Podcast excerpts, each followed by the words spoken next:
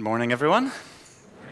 It's good to see you from this perspective. Uh, I get to know the, the color of your hair often from seeing you from the back. It's nice to actually see faces now. Uh, as this, uh, the slides come up in just a moment, uh, I'll just introduce what I, I hope and I pray that we do for the next 20 or so minutes.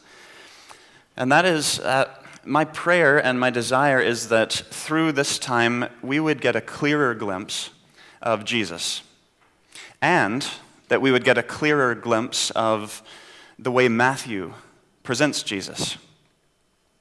Uh, which is why this is called Jesus through Matthew's eyes. The ultimate prayer is that we would appreciate and therefore love and follow Jesus better, uh, but also that we would appreciate Matthew in and of himself as a writer, as a gospel, Matthew's gospel. And so, in a sense, this entire sermon is application. Because no matter what we talk about, the entire purpose is that our hearts would be enlivened for this portion of Scripture, Matthew, and especially for Jesus himself. That's my prayer for today. Uh, we did something like this a few months ago. In early February, we took a, a look at Mark's Gospel. Mark presents Jesus. Uh, and um, I'm not going to even uh, try to guess how many of you might remember that. Um, I have to struggle to remember it myself. Uh, what we looked at then was that Mark presents Jesus mainly in two ways. He is the sovereign sufferer, the one who is sovereign over everything, powerful and authoritative, and uses that to serve and suffer for and die for his people. And that's the way Mark presents Jesus, with these two major themes. That's what we looked at back in February. Well, this is going to be a glimpse, a short glimpse, brief, scratching the surface glimpse at how Matthew presents Jesus. So, right before we, or right as we get going, it's really important and fundamental that we remember that different perspectives on the same thing or person are very good. They, they give you a fuller picture.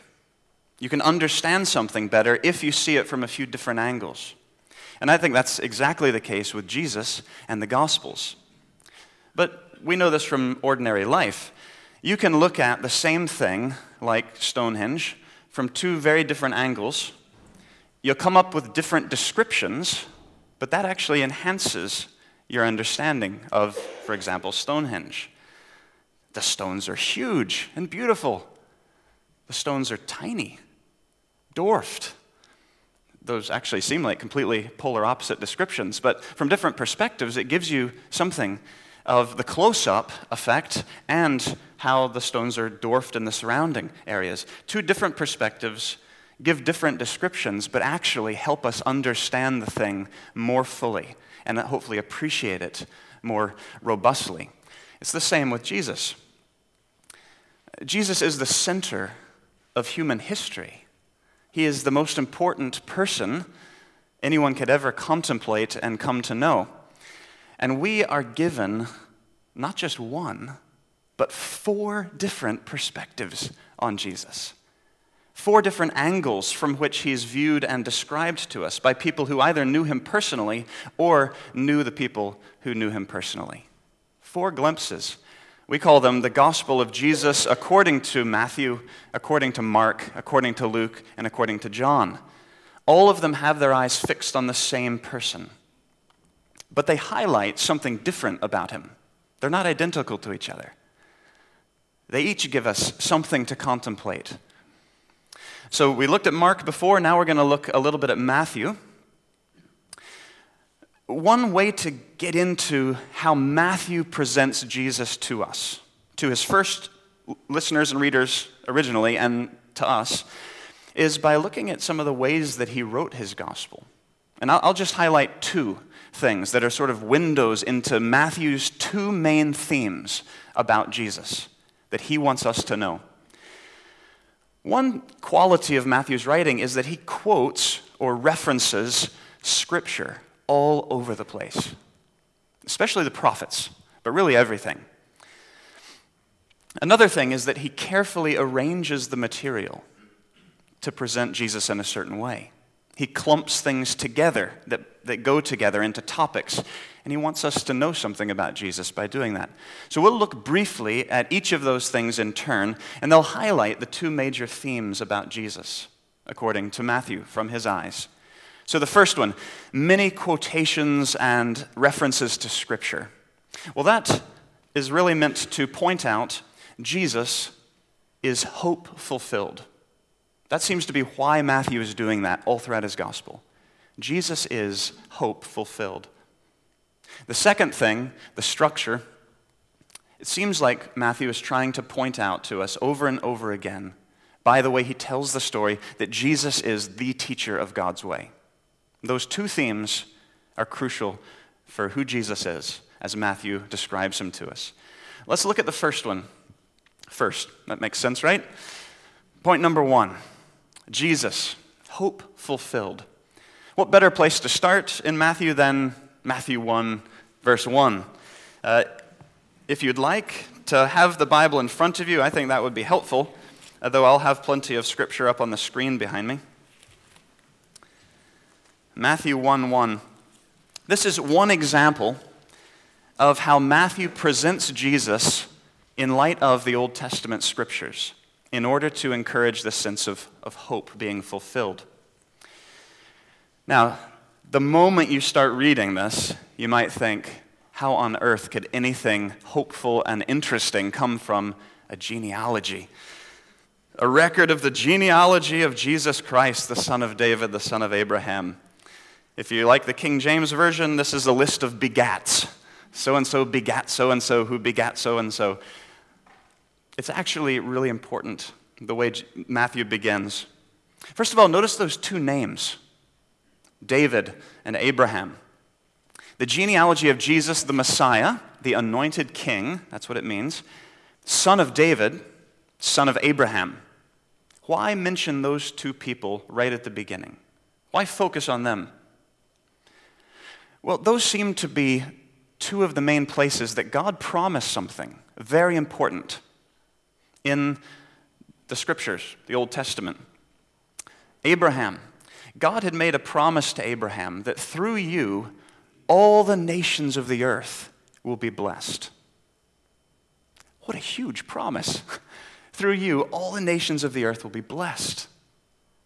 God promised that through Abraham. Through David, God promised something slightly different. He promised that a king would come from David's line that would rule over the world in justice forever. That this Davidic king would come and would bring justice to the world. Those are amazing promises, aren't they? Blessing for all the nations, a king to rule forever in justice. Of course, those of you who have read the Old Testament will know that well, Israel, who received these promises, kept on sinning against God, and finally, God exiled them. That began a period of hundreds of years where these promises that God had made blessing, justice, a king where are they? Even when the people came back to the land, and even when many of the people had repented and were, were trying to seek God, where are these promises?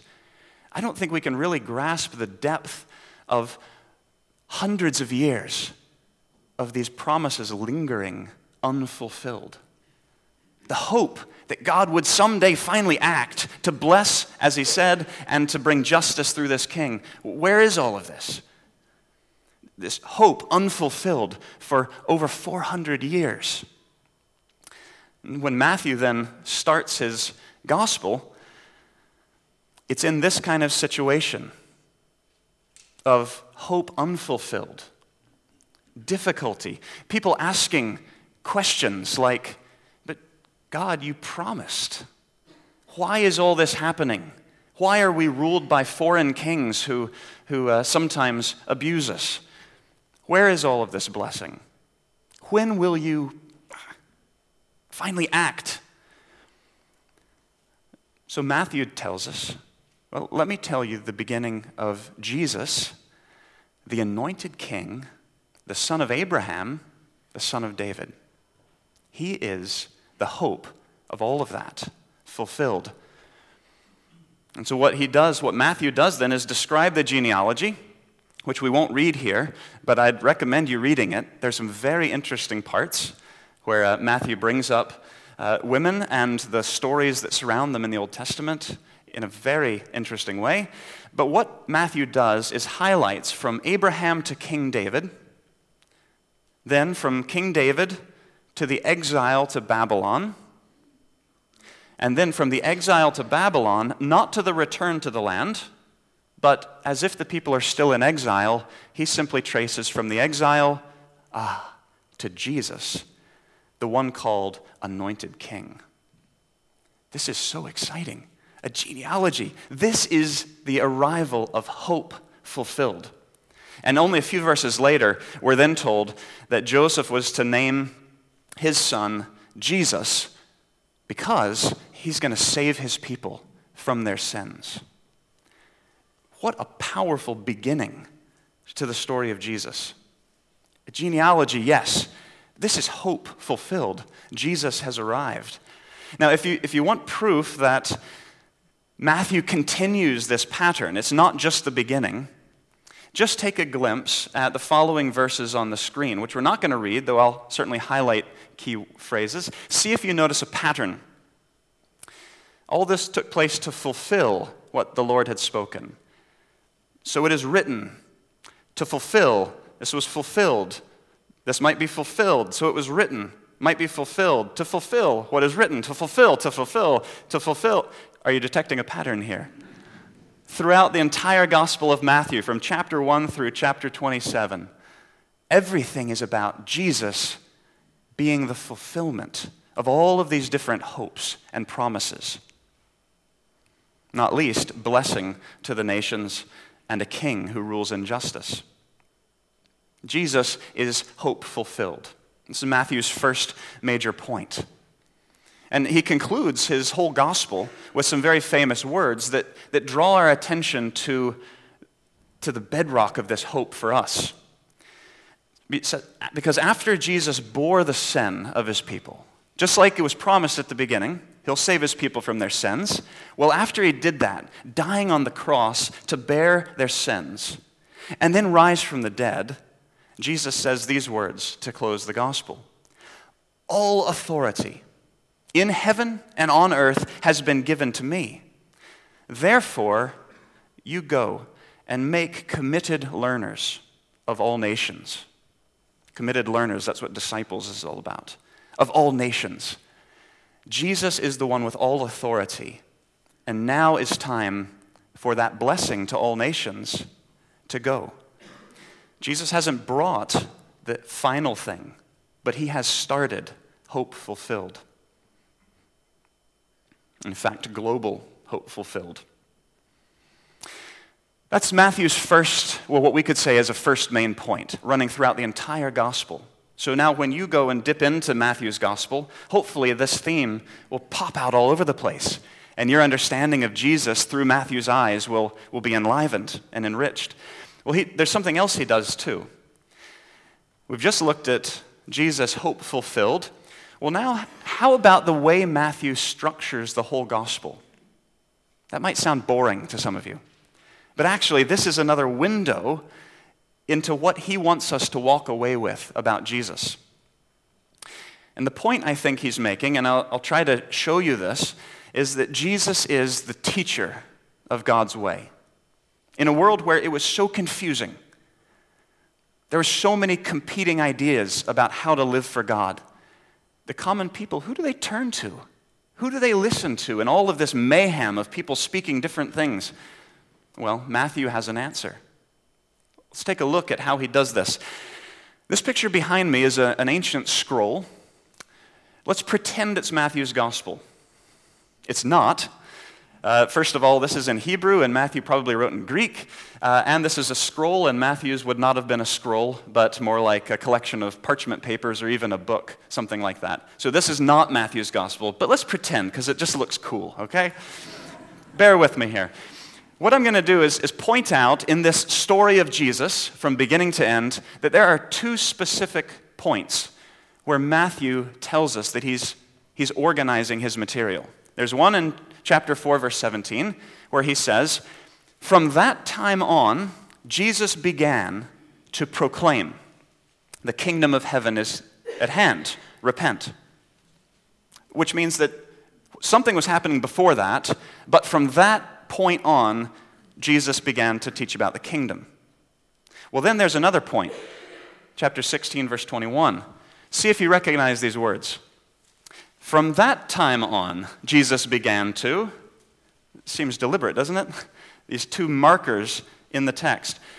But from that time on, Jesus began to explain to his disciples that he must go to Jerusalem to suffer for them, to die for them, but to rise from the dead. Well, this shows that uh, Matthew seems to be deliberate in breaking up his gospel into at least three parts.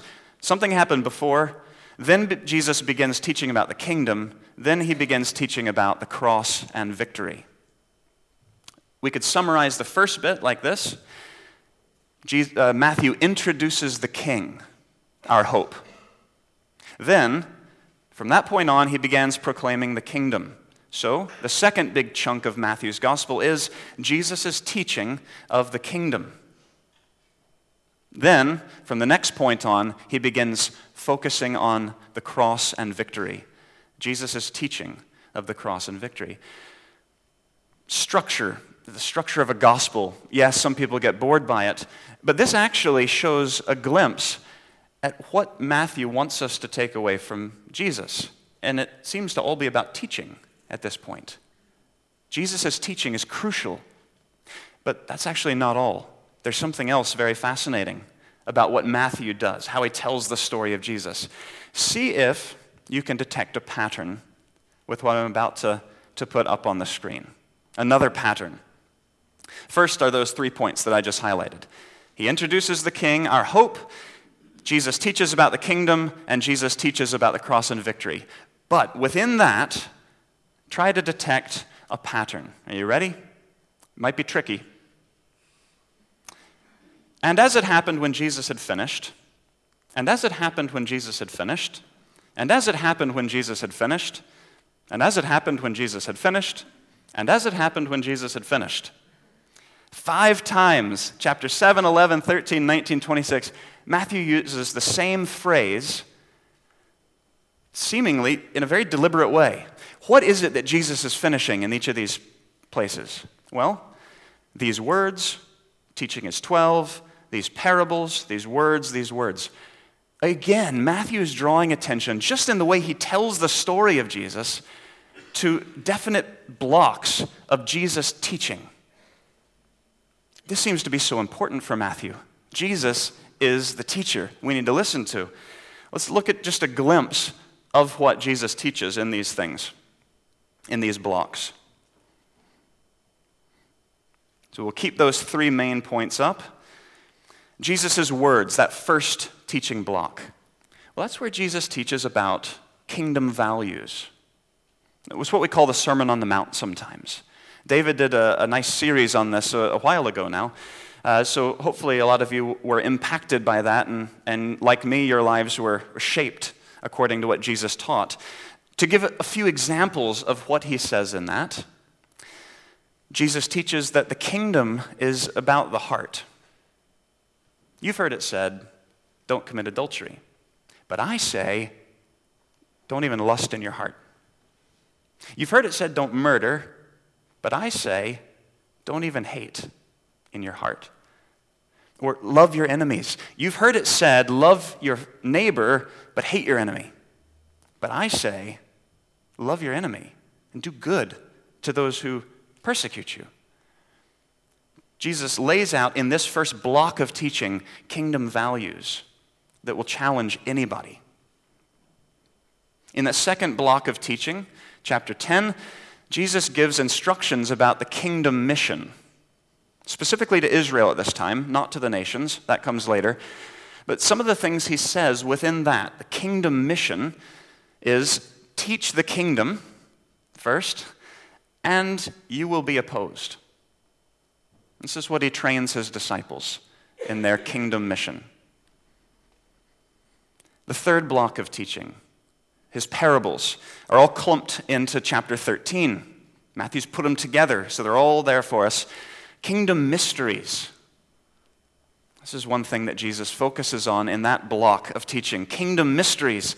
For example, the kingdom is God's doing, not ours. The kingdom is God's doing, and that's a very mysterious thing. And one thing that happens, he points out, is that the kingdom is not actually clear at first. It's mixed with all sorts of things from the world, and you can't always pick it apart. This is some kind of mystery of how God is doing things with his kingdom. And Jesus teaches about this in chapter 13. Shifting into his teaching about the cross and the victory in the second half of Matthew, well, he has words about being committed learners or disciples, being committed learners within a community. Not just general kingdom values, but specifically, how do you live with each other in this community of people committed to learning Jesus' ways? For example, greatness is all about humility, being like a child, humble like a child. That's greatness when you're interacting with a brother or sister. Forgive each other. Oh, how many times must I do this? Every time. That's focused in Jesus' words there in chapter 18. And Jesus' last block of teaching that Matthew draws attention to. He has an extended section, chapters 23 to 25, on the fact that the king is going to come back.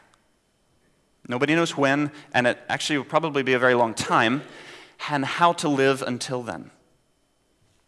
So, for example, despite all of the, the difficulties you will see around you, things falling apart left and right, the king is going to come back.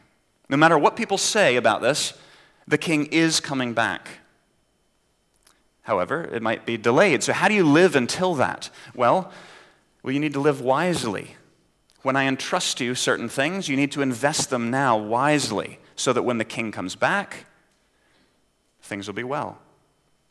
So, in that block of teaching, Jesus focuses on the king's return and how to live until then. What I hope this shows you is, is a glimpse of how Matthew tells us about Jesus. It's not the same as how Mark does. It's the same Jesus, same cross, same resurrection. But whereas Mark drew our attention to these two dominant themes of sovereignty but suffering. Matthew has that, but he really is drawing our attention to, to these two other things, especially. And this one, uh, Jesus as the teacher. So when you are surrounded by religious teachers, pointing this way, no, no, no, that way is how to live for God. No, no, it's that way. All sorts of different teaching, trying to live for God. Who do you listen to? In all of this confusion, like in Job, when all the friends and Job are, are talking in all different directions and nobody knows who's right, who's actually speaking the truth here. Well, in Job, it's when God speaks, you know that, okay, now I listen because I know this is true. That's what Matthew does with Jesus. All these voices speaking in different ways. When Jesus speaks, you listen because he is the great teacher of God's way.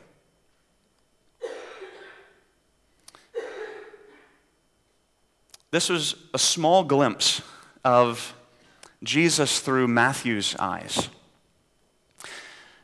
It's only intended to initiate all of our thinking and praying and devotion to Jesus more.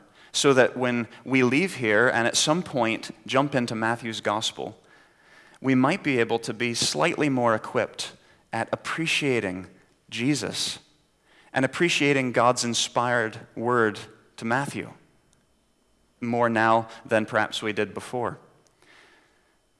So, to summarize, to bring it to a close, according to Matthew, Jesus is our hope fulfilled. Even when it doesn't look like it, Jesus has arrived, and our hope has begun to be fulfilled and will be completed. And second, Jesus is the teacher of God's ways. So, to bring our attention to the close again, how Matthew closes his whole gospel, both of these themes converge. Jesus says, All authority in heaven and on earth has been given to me. Therefore, go and make committed learners of all nations, teaching them to obey all that I have commanded you. Do you see that emphasis on teaching again in Matthew's gospel? Us now teaching others what Jesus has commanded.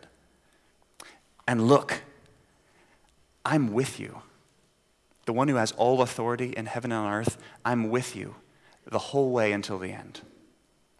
I can't imagine a better hope than that.